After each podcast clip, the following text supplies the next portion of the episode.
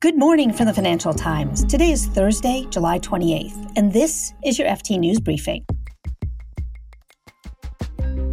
The Fed delivered another historic rate rise, and Wall Street stock prices jumped higher. Soaring gas prices in Europe are adding to fears of recession, and the Twitter takeover saga is wearing down employees. I'm Jess Smith, in for Marc Filippino, and here's the news you need to start your day.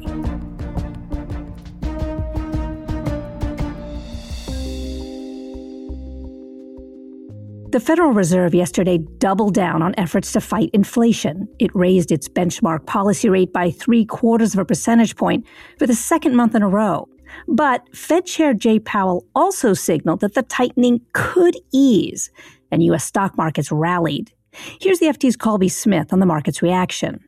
Well, it was a bit confusing because in very few parts of Chair Powell's press conference did we hear any real capitulation about the Fed's commitment to raising interest rates and to stamping out inflation. But there were a few moments of dovish signaling in the press conference that I think markets really seized upon. In particular, when Chair Powell said that uh, forthcoming interest rate increases may begin to slow.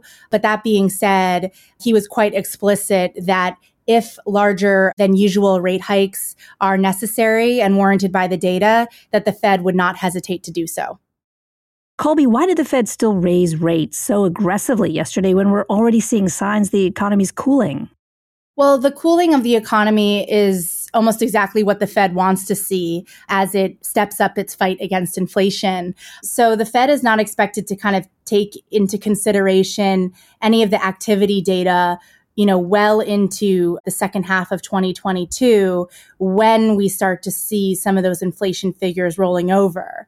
Because right now they're kind of firmly focused on ensuring that inflation comes down from here. And Chair Powell admitted yesterday that they probably need to see an economic slowdown and they probably need to see a cooling off of the labor market in order to achieve their goal. What else struck you as notable about Jay Powell's comments? One thing that was noteworthy uh, was the way in which Chair Powell talked about the September meeting. Um, now, in previous uh, policy meetings, the Fed has been really clear about what it will do at its next gathering in order to ensure there's no volatility around that outcome.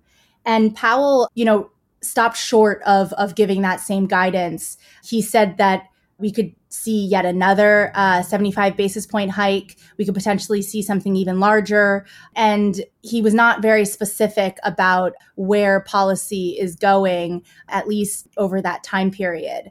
Economists have seen this as an important departure, at least the beginnings of one, from forward guidance. And it'll be interesting to see if the Fed sticks to that approach through the second half of the year. Colby Smith is the FT's U.S. economics editor.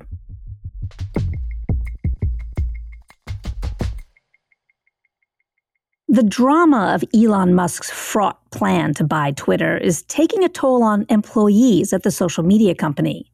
Twitter is now suing Musk to try and force him to follow through with the deal after Musk said he wanted to back out. Now the two sides are bickering over the start date for the trial. Meanwhile, the FT's technology reporter Christina Criddle has been talking to frustrated employees at Twitter. There's been quite a lot of exits. They've also cut a lot of jobs at Twitter. So it's kind of like internal employees have given up on leadership and they've taken to messaging in sort of private message groups, one person said, rather than on the internal systems because they're just so fed up and they're saying they get asked about their end of year goals, but they have no idea what the company is going to be like at the end of the year. How is this affecting the company's business, especially the advertising business? Advertising is a huge part of Twitter's business. Um, it's what makes them money. But some people that we spoke to said advertisers are pulling back as well from Twitter. So doing less ads. I mean, that's against the general backdrop of advertising spend going down because of the macroeconomic climate.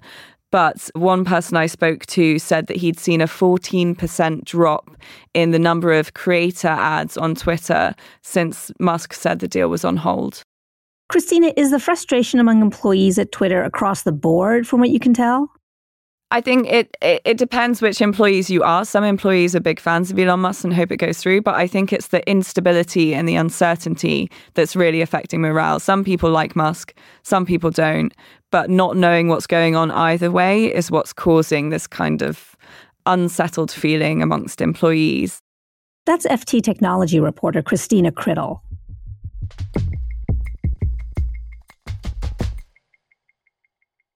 Russia keeps cutting back on its gas supplies to Europe, and European gas prices are soaring. Yesterday, they jumped as much as 13% higher, and that's now adding to the risk of recession in Europe. Here's the FT's Martin Arnold on how European governments are responding. Well, they're doing as much as they can, and they're, and they're doing many different things. So each government is trying to source as much alternative sources of, of supplies of, of gas as they can.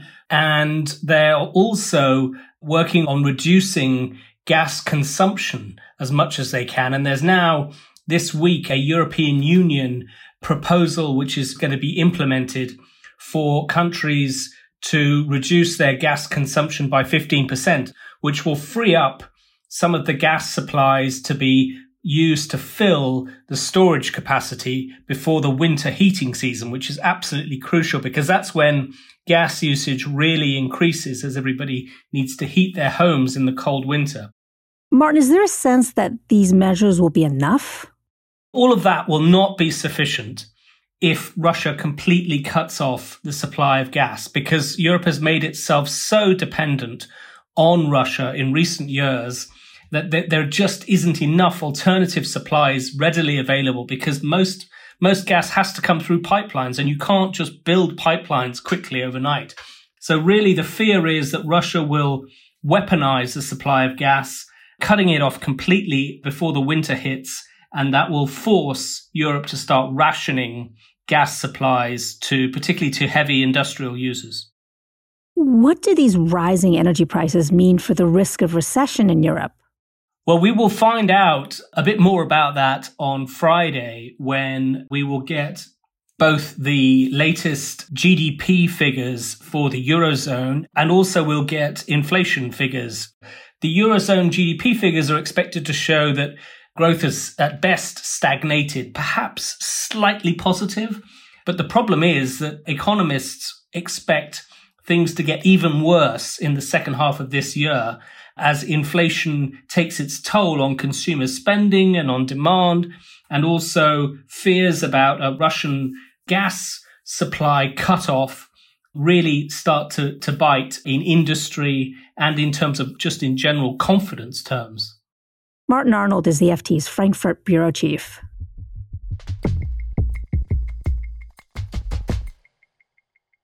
Inflation is in the news a lot for obvious reasons. But before we go, we have a story about falling prices for avocados in Australia. Turns out so many Australian farmers planted avocado trees, there's now a glut of the fruit. They used to be seen as fancy, but avocado prices have dropped to about a dollar each. The Australian Avocado Trade Group is now looking for new overseas markets that can take the surplus from this avalanche, as it's being called. One grower told the FT he doesn't regret adding to the glut. He says everything tastes better with guacamole. You can read more on all these stories at FT.com. This has been your daily FT News Briefing. Make sure you check back tomorrow for the latest business news.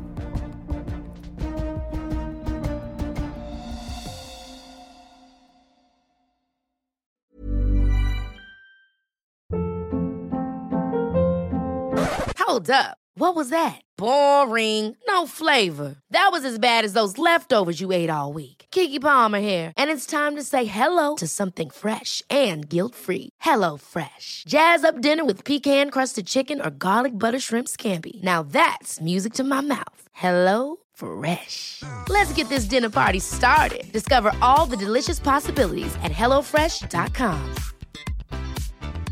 Hi, this is Matt and Sean from Two Black Guys with Good Credit. From a local business to a global corporation.